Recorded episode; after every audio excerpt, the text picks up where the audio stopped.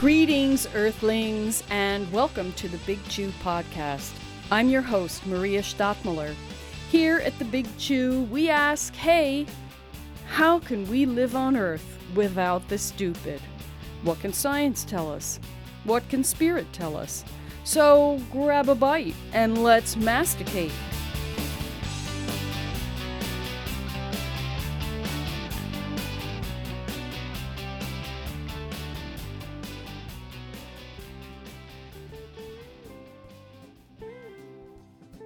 If you believed with all your heart that God had a plan for you? You married someone who believed that too. You planned your lives together as an evangelical Christian pastor and his evangelical pastor's wife with your evangelical kids. As many kids as God chose to give you, because of course you didn't use birth control. Then, as your beliefs couldn't keep up with your education, you realize you're an atheist. What happens now? Steve and Krissy Hilliker went through doubt, fear, grief, and eventually the work of rebuilding their lives after religion. To help others who are moving from religious belief to agnosticism and atheism, they founded the Voices of Deconversion podcast. In part one of this two part conversation, we talk about what they believed and why, and there's sometimes jagged movement away from that toward a whole different worldview and a different kind of life. Just a reminder that it would be part of any Supreme Being's plan for you to subscribe to the Big Chew podcast on iTunes because you won't want to miss part two of Steve and Krissy's story either. So, hi, Steve and Krissy. Hi, Maria. Hi, Maria. Thanks for having us. Oh, it's a pleasure. It's a pleasure to, to talk with you about your story. So, how did you guys meet? Like, how old were you, and did you meet in some kind of religious event or something? Well, I was best friends with his younger sister, so Mhm. that's how that happened. Okay. um, and we became uh, we became friends through church, through ev- evangelical church um, events. Uh, so yeah, and we've been friends since I was, I think, 14. You were 16. Yeah, we went to the same local church. Um, we did kind of start going to the same youth group and then got to know each other better that way, hmm like when we were in high school. And so, when you started getting romantically involved, and then you decided, how old are you guys when you got married? I was 19. Wow. Yeah, and Steve was 21. Okay. Yeah. And that was considered perfectly okay among your family members, or? well, I mean, I think like my family, I don't know I don't know that they cared that much about the age, but I think they were a little concerned because of the fact that when we and this is kind of jumping ahead, but when we decided we weren't going to use birth control, I think it really worried them, which, you know, Rightfully so. maybe it should have, right? maybe it should have worried us a little bit more. but yeah, um, yeah. So. Yeah. My family was a little concerned. that you were that young. Yeah, Mhm. yeah. Your brain's not even fully developed at 19. Oh, and for guys, it's not even fully developed in their mid 20s. Yeah, yeah. And even after that, it's a crapshoot. You got to Right. figure. But Just but gonna Steve, stay quiet. I'm not gonna say anything. I'm gonna take when you go low. I'm gonna go high.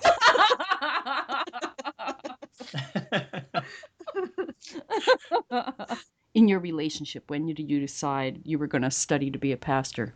well, it happened actually before our relationship because I think um, when I graduated high school and I, I spent one year at um, Washington State University, and during that year um, is kind of when I started to think in terms of, you know, what else could I do with my life?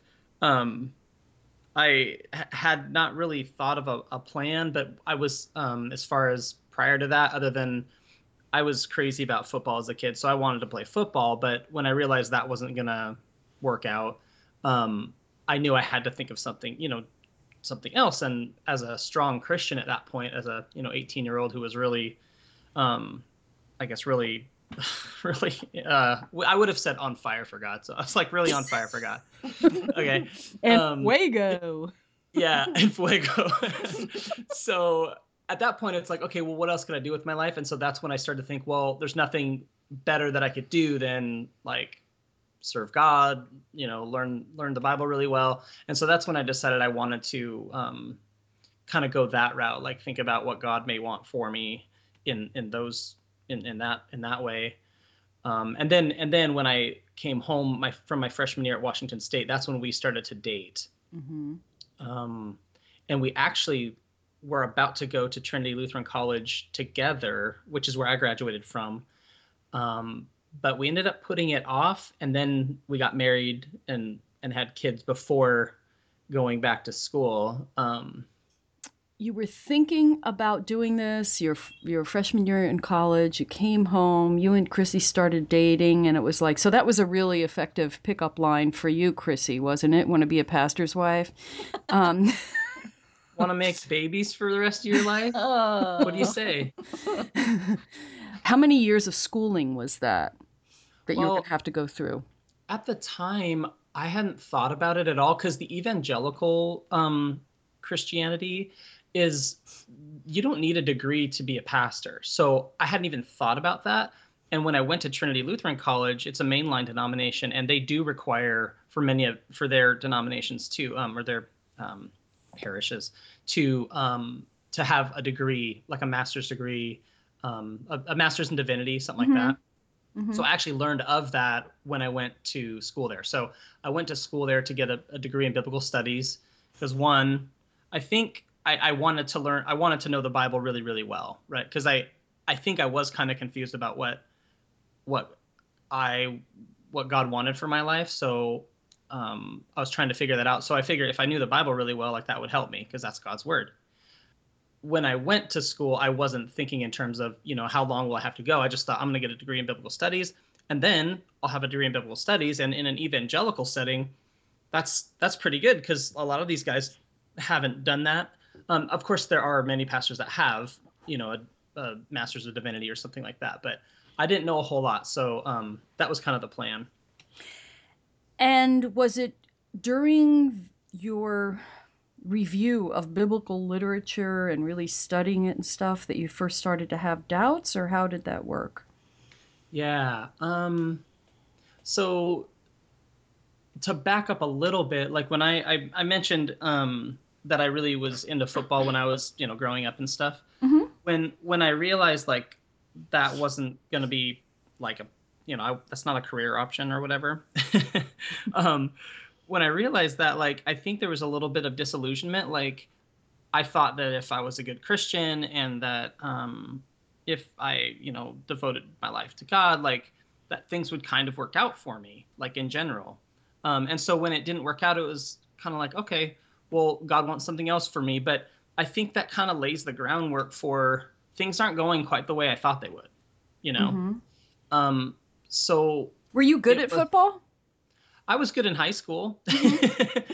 I was pretty good in high school, but I'm 5'10 and, uh, and anybody who knows sports would know that I ran a, like about a five uh, second 40 yard dash, which is really slow.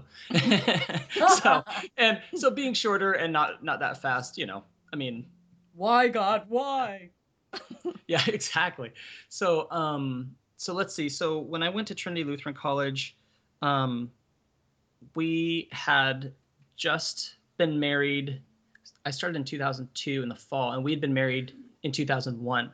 So by that point, we had already decided to. We felt it was not God's will to use birth control, so we already had a baby. And how did you how did you figure that though? That it wasn't God. I mean, where did you find that that information or affirmation that well, it wasn't God's will to use birth control? I think that I don't for for evangelicals, um, maybe more so than some other denominations, they really preach God having control of every aspect of your life. I mean, everything. Mm-hmm. And so, if you trust in God, He will provide. Um, and so, when we were, when I was, you know, when we were young, before we even started seriously talking about marriage, I just kind of felt like you trust God with your body too, and you trust God with how many children you have. And, you know, I didn't know anything about the body or how that all works. I just knew that you need to trust God, and um, so I kind of talked to Steve about that, and we we sort of ad- adopted that, assuming that God would make sure that we didn't have more babies than we could handle. Um, but obviously, that's not how the body works. like you can have lots of babies. yeah, yeah, way more than you can handle. And that that is, I mean, down the road, something that that caused us to start rethinking that was when we realized we couldn't handle it. I think Yeah. we started to realize it was a lot. Like mentally, it was a strain, and um, financially, it was a huge strain. We were on food stamps at that point. Like, this is a couple years after. This is about a year or two into my schooling. But Mhm. And you um, had one kid at the time? yeah, so No, we had two. We had Jacob. And we, Well, yeah, Jacob was born in 2003, so that Mhm. was like my sophomore year.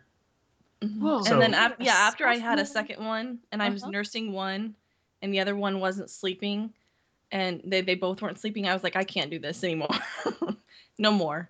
I'm done. And so when you thought that, Krissy, how did that uh, jive with thinking, okay, God wants me to have as many children as he wants to give me or something, but meanwhile, I personally just can't handle this. Well, I think I think people who hold really strong religious beliefs, they can they can modify them to I think what I thought was I need to take care of the gifts that I've been given and I can't take care of if if this keeps going on, I can't keep taking care of them. We financially we can't and you know, I'm not sleeping. This is you know, emotionally it was really difficult. Stephen was working and going to school full time. We had one car, so I just felt trapped oftentimes in the house and I was it was just like I think it was a you know when you're 19 you really think you can do it all and then when mm-hmm. life kind of hits you realize oh that's not how the world works you know Yeah, that was that was a shocker. I mean, just like when life starts to happen, it, it's a shocker, especially if you're someone who believes that if you trust God, that it may not be perfect. You might not have a lot of material possessions, but you'll get through. Like you'll have enough food, you'll have shelter. Like you ima- you imagine that these basic things will be taken care of, and you know, I think just the realization that like the government's paying for our food, um, and that's embarrassing and horrible to like stand in a line and pull out your like your food stamp card and pay and um just feeling like we couldn't handle it and then like to be honest like i um that's when like for me at least i started to get really depressed because i think you start to realize like you can't handle it all and so life's not going the way that you think it's going to go and that's hard you know Did you think that was your fault? That you were missing some uh some message from God that you weren't doing it right or did, mean, did you blame any of that on you on yourselves? Hmm, that's a good question. Um did, did you? Um i did maria. That's a really good question for when he began to doubt his faith. That's exactly how i felt. Um but we can talk about that later. I don't you started. I think at that point I was just really confused and just thinking, I guess wondering, you know, maybe God's not working the way that I thought He did. You know, maybe maybe this whole maybe other people were right when they said that we need to use our brains a little bit, and you know, so it did start sort of a path of questioning our, you know, and I think too when you're that young, you think in really black and white terms, Mm-hmm.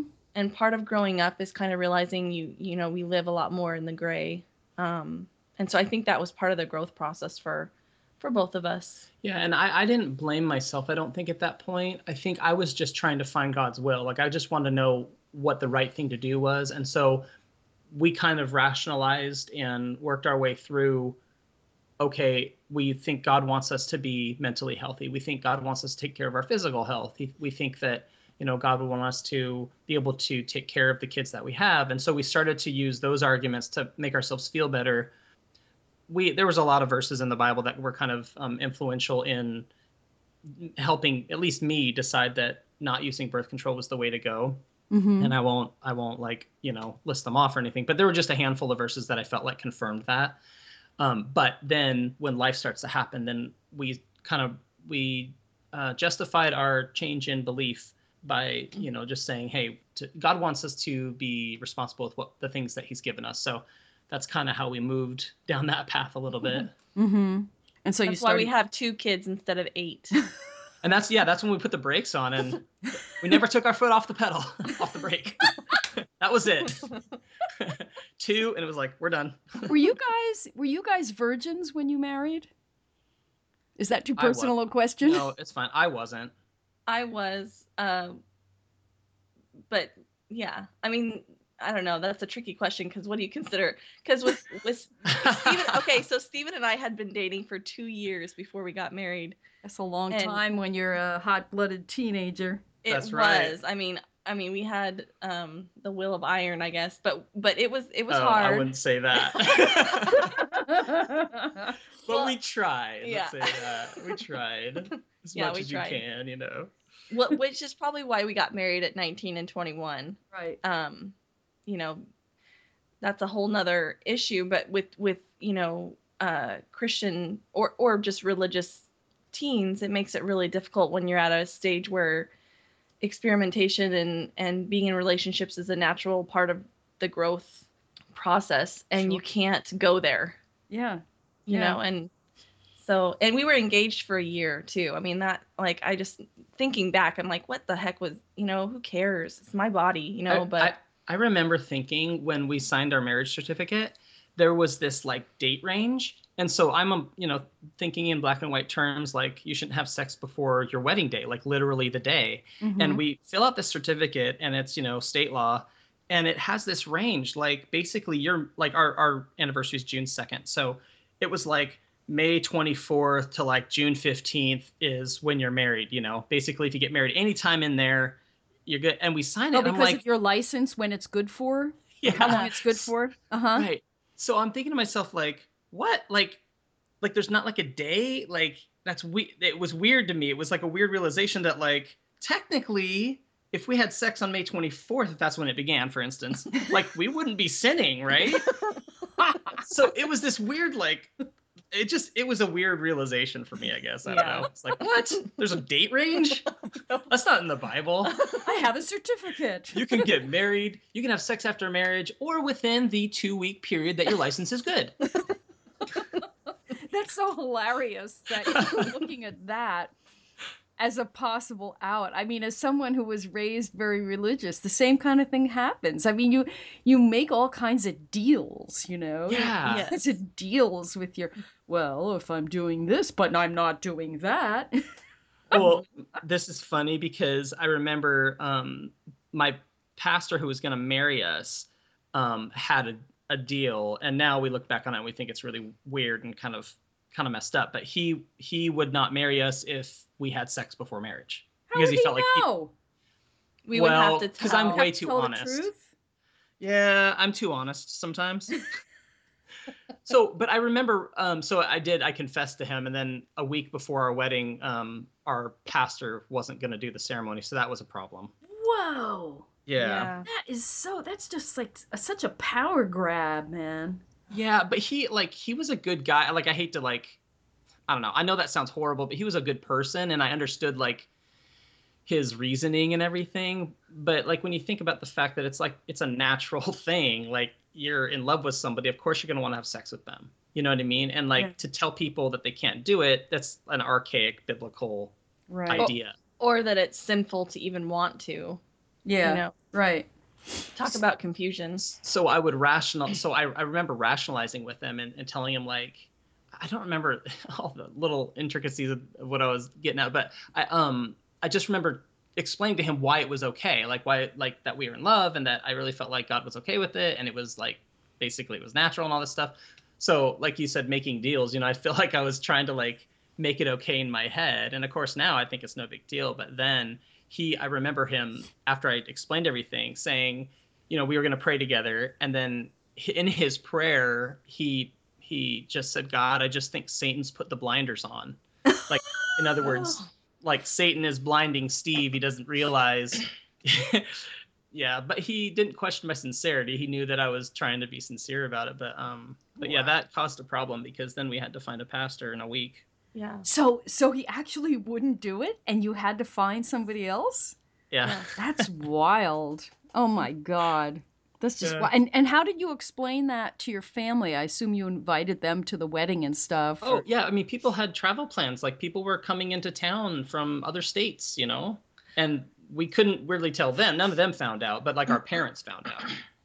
What's weird about it is like now being outside of the church, it just it's so bizarre how obsessed the church is with people's sex life. Oh, absolutely. Yeah. It's so like now thinking back as a young woman, like if I could speak to myself then, I'd say it's none of their business what you do with your body. Like nobody, you don't owe that information to anyone. It, your body belongs to you, you know. right. But, but Krissy, yeah, were you in this whole scheme? How did you feel about becoming a minister's wife, a pastor's wife? Was did that appeal to you? Did you consider that to be a calling, or was that something that was kind of incidental to how you and Steve were going to live together? I was young enough that I I hadn't really developed a strong sense of self, and I think I was sort of the same as Steve. I was sort of trying to find my, I guess who who God wanted me to be, and I I, I hadn't figured it out. So when Stephen came along and he had a slightly stronger idea about what he should do, I sort of latched onto that, and I just assumed that I you know, unfortunately the Bible it it does suggest that women are subservient.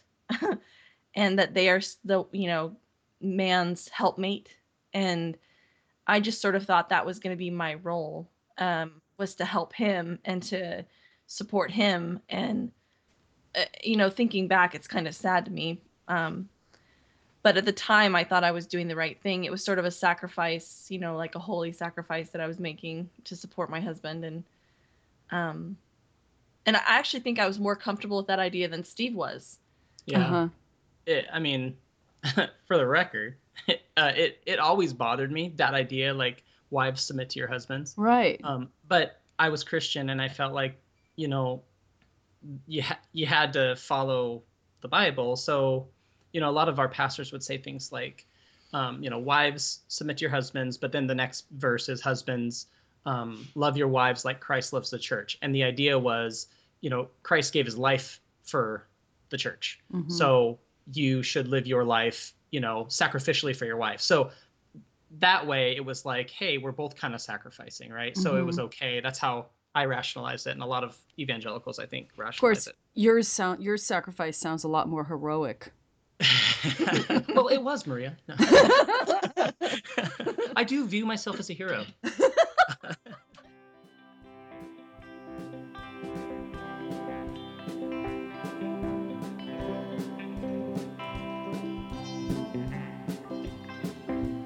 You need sleep, you need sleep, or your body comes alive. You will be restless, body bested. So Steve, talk about when you first started to feel these doubts. I mean, you've said to me before that so much of your life was concerned with discerning God's will for you.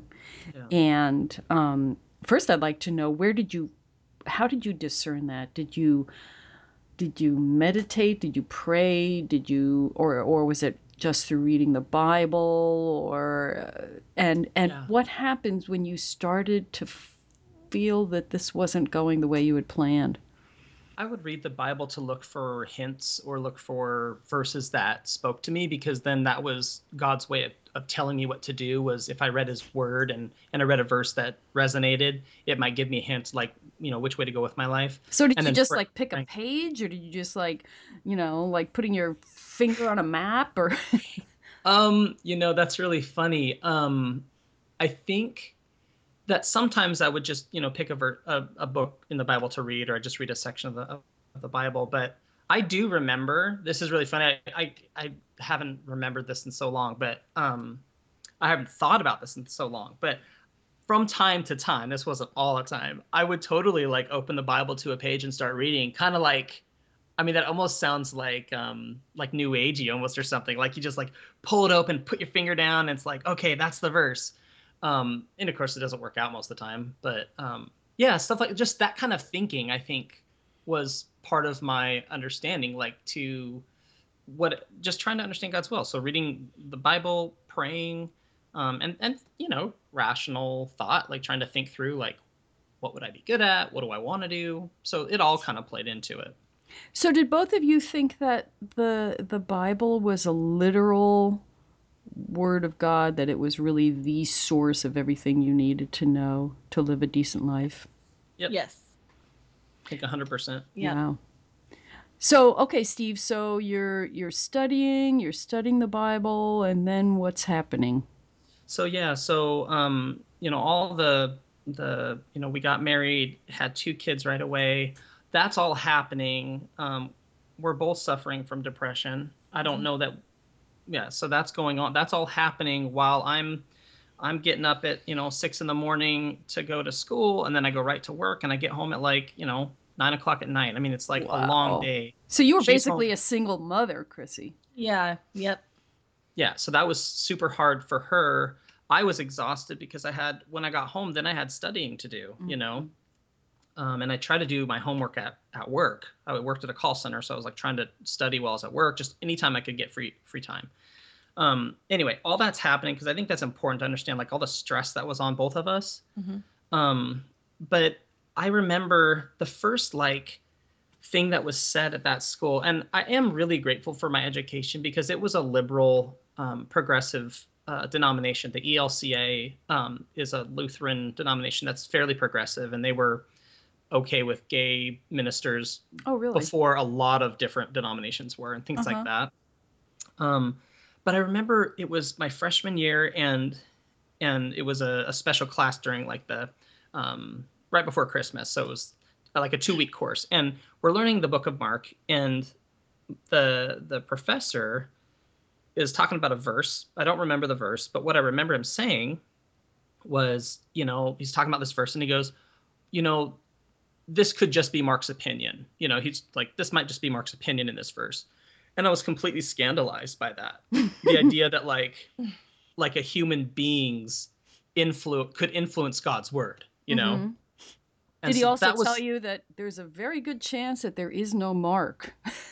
yes yeah yeah that came later yeah um so that was scandalous to me just that idea that god's word could be tarnished by humans like Mm. that humans could make errors in it because i believed in um in i forget there's infallibility and there's inerrancy and one of them means completely perfect and i think it's inerrancy so uh, i believed in inerrancy that the bible is completely perfect the way it is there's no errors anywhere um, that's how i came into bible school Mhm. um, so that was something I remember. And then the other thing for me that was really important was my junior year, I was studying how a lot of denominations interpret the Old Testament as allegory or metaphor, Mhm. and they don't literally believe that like Jonah was eaten by a whale or that all these animals fit onto an ark. They believe those stories have a meaning, you know, like a like something to tell you, but that they didn't happen. And when I read that, of course, this is you know a couple of years into my into my degree, I remember being so excited because I felt like I didn't have to defend these really ridiculous stories in the Bible anymore. Mhm. That I could say, "Oh no, I don't believe that there that a snake literally talked. I believe it's a story trying to tell us a, a greater truth." And so I remember really being excited about that. But of course, when you start viewing the Old Testament as not not perfect and and that the stories are just nice tales to help us learn a moral lesson, it starts to kind of chip away little by little at at your faith, or it did for me at least. Um, it was a real short step to take to say, okay, well, well, what about Jesus? Well, what Yeah. about the New Testament? How should I view that? And so I started to question all of that. Mhm. Um, and the moment, and I, I really do view um, this process as as if it's like the five state stages of um, grief Yeah. um, and the, the the stage I was in was denial. I was totally in denial that I was losing my faith.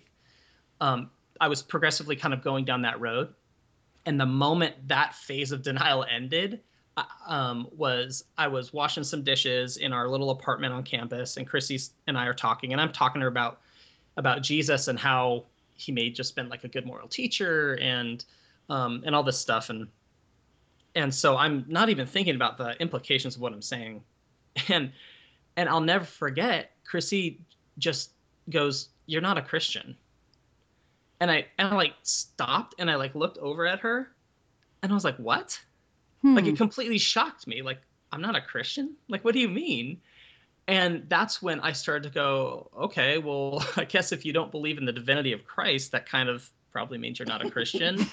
um, but then I didn't know what I was. So that that was like kind of the beginning of like, what the hell's going on? I'm a junior now. I'm in debt. I mean, that's when it like starts going like it, it's like a I don't know, a whirlwind or a tailspin or something. Yeah. So So, Krissy, when you do you remember saying that? Do you remember that?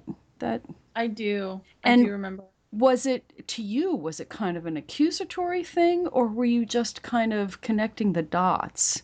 Um, I was I was connecting the dots. I, you- for a while, he'd been coming back home from class and telling me these things, and I it, it really bothered me um, because I still was in the Bible's perfect, written by God, you know, mindset, and Mhm. so when he'd come home and talk about this kind of stuff, it it it really bothered me, and I just kept thinking, God's gonna show him the truth. You know, I just kept praying and thinking that God is having him walk through this, you know, valley of doubt or whatever, so that he'll be a stronger Christian when he's figured it all out. And I think at, at that point, I kind of realized he's not figuring it out. It's getting worse, not better. And, um, and the things he was saying, I just remember thinking like, you do realize what you're saying, right? Like Mhm. you're you're pretty much saying that you're not a Christian. So I just told him, and I do remember the look on his face was kind of just kind of like shocked and um but yeah that was a big i think a big um turning point um, Steve, you were thinking uh, as this was happening to you, um, well, what does this mean? You know, I've got two kids, I've got a wife, I'm preparing for this, and you know, and you know, now I'm going down some dark alley. And Krissy, did you feel? Did, were you starting to put the whole uh, marriage under question, or Uh, yeah yeah? Did you That's where think you- differently of of Steve?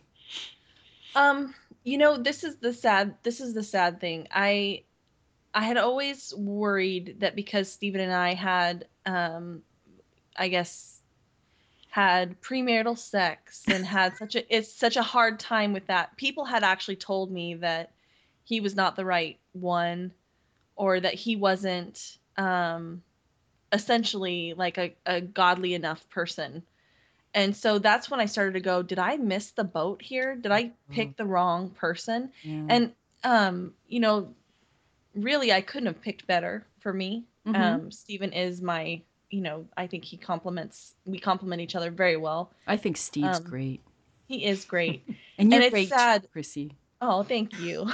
no, it's it's just very sad to me thinking back where I started to really seriously have doubts like did I miss God's you know, I, now I have these two kids. I mean, I even had nightmares about it. I had, you know, um dreams about the kids, you know, being led astray and I, it was just it was a really difficult but that also began my doubting because I saw how genuine he was and I saw how he felt he, he was just being intellectually honest with Mhm. himself hmm and I just couldn't imagine that someone just trying to be honest with themselves deserved to go to hell. so Um, that was the that was the option. If you if you didn't believe in this, and this this continued, or Steve didn't believe in it, he was going to go to hell. yeah, absolutely. Mm-hmm.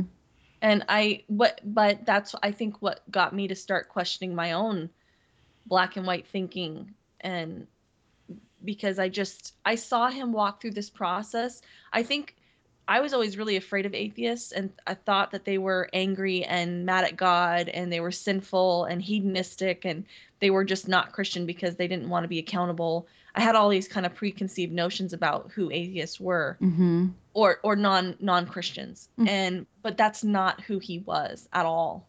You know, and so it really made me start to question some of my long held biases about people who didn't believe in God.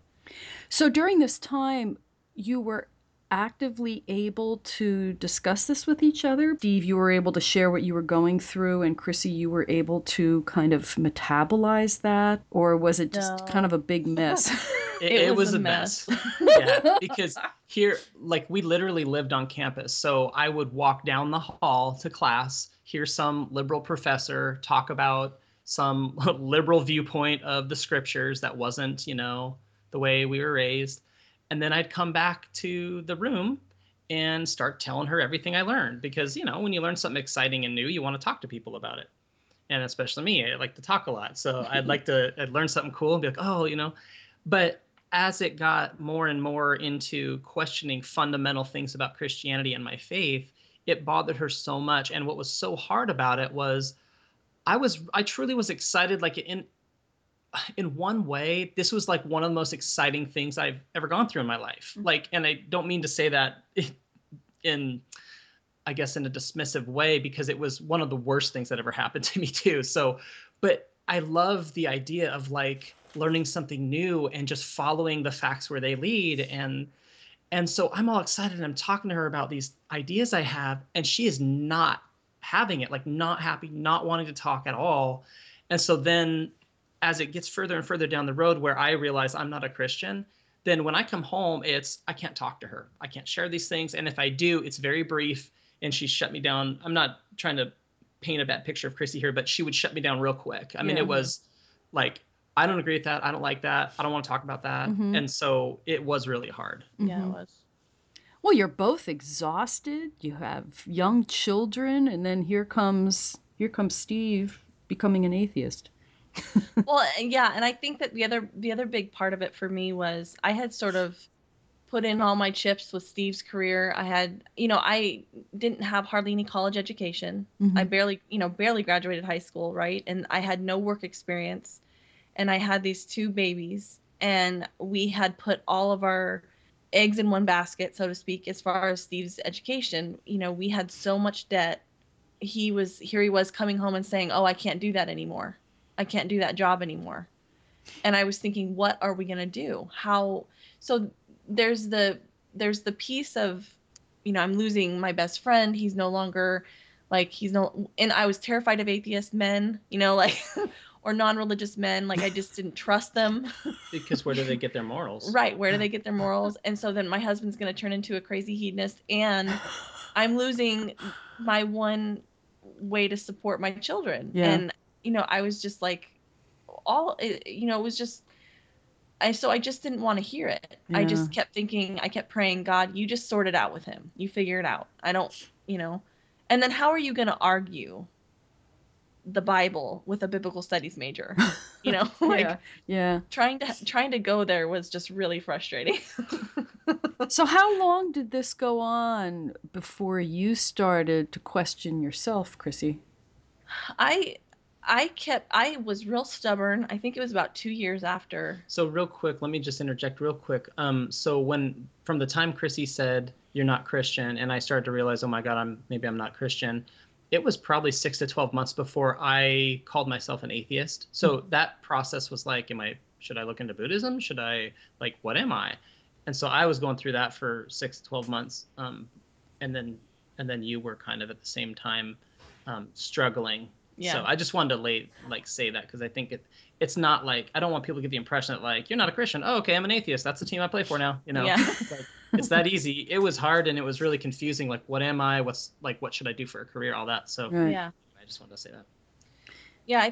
I, uh, so I think the I started doubting, but I I was real stubborn and I wasn't letting myself. So if I'd have a thought like that, um, there's a there's a verse in the Bible, um, resist the devil and he'll flee, resist Satan and he'll flee. And I I think I I would just try to just stamp those thoughts down for a long time and I had had some spiritual experiences or or what I thought were spiritual experiences when I was young. Um, and so I just kind of held on to those. And the moment that it the moment for me I also had a you know one turning moment was when Stephen had said, "Well, Muslims have those same spiritual experiences and Mormons do and Hindus do." And he and he and I, I just it dawned on me like Christians aren't the only ones who have spiritual experiences that make them hold fast to their beliefs. Mm-hmm. And so, how do I know I'm right? And I think that was the beginning of me thinking it was almost a relief to not have to hold on to some really um, kind of despicable church related beliefs, right? Like, gay people aren't bad. Um, were you um, actively taught that they were? Um, I was told to love the sinner, not the sin. I think we, you know, bought into that whole thing. But I think there's sort of a the church oftentimes equates homosexuality with like pedophilia and like deviant sex. And I and I so there was always a part of me that was really uncomfortable with that. And because I knew gay people that were really nice people and I didn't see them as deviant. And so that was one of the first things that I was just so relieved to be able to let that go. And then the other part was, you know, my identity as a woman, it didn't revolve around Steve. It, you know, I was my own individual person that had um, my own interests. And so that was sort of awakening for me too about just kind of discovering who I was. Um, so it was bittersweet. Steve, when Krissy started going through this herself, I mean, Krissy, were you able to be vocal with Steve when you started your own trail of doubts? Yeah, I was, but I was always really cautious. I didn't want to like I didn't want to commit Mm-hmm. to I always wanted to be able to say no no no I, I I'm still Christian. I'm still Christian. It took me a while to be able to really firmly be open about my my lack of faith, I guess. Um And be open, you mean just with me because we weren't open with Yeah, family just with for a little while. Yeah. Yeah, how long did it take before, or do you still, do, do- are you still kind of, uh, In the closet, yes, are you still in the religious closet with your families? to borrow a phrase from the gay movement, right? But, but I think the parallels are so it's it's good terminology. So I am all of my immediate family and a few of my extended family members know, um, but like you know, casual friends, uh, people at work mostly don't know about how I feel. mhm. I think it was harder for Steve too because all of his family is in the area and mine is out of state. Where are you Um, from, Krissy? I was born in Montana, Oh. but I grew up here in Mhm. Seattle or, Mhm. or in the Northwest. Um, but my fam, a lot of my family's over in Montana, so I think they all know now, and it's a pretty big scandal. But um, I never had to tell anyone. My kids actually outed me, so my son was like, "Oh, we don't believe in that." Yeah, leave it to Ryan, our extroverted uh, oldest son. Yeah. Is he the one who I, I just had to crack up when you posted that that Where is your God now? yes. that photo on your site of the empty roll of toilet paper. Where's your God now? And your son posted that, right? yeah. because he has a really good sense of humor but then that really i think really bothered my mom because Yeah. she's a evangelical christian and like questioning god's existence like really bothers her you know? Yeah. so funny enough like you can't even laugh can't even laugh the same jokes you know or Yeah. whatever, but- Yeah.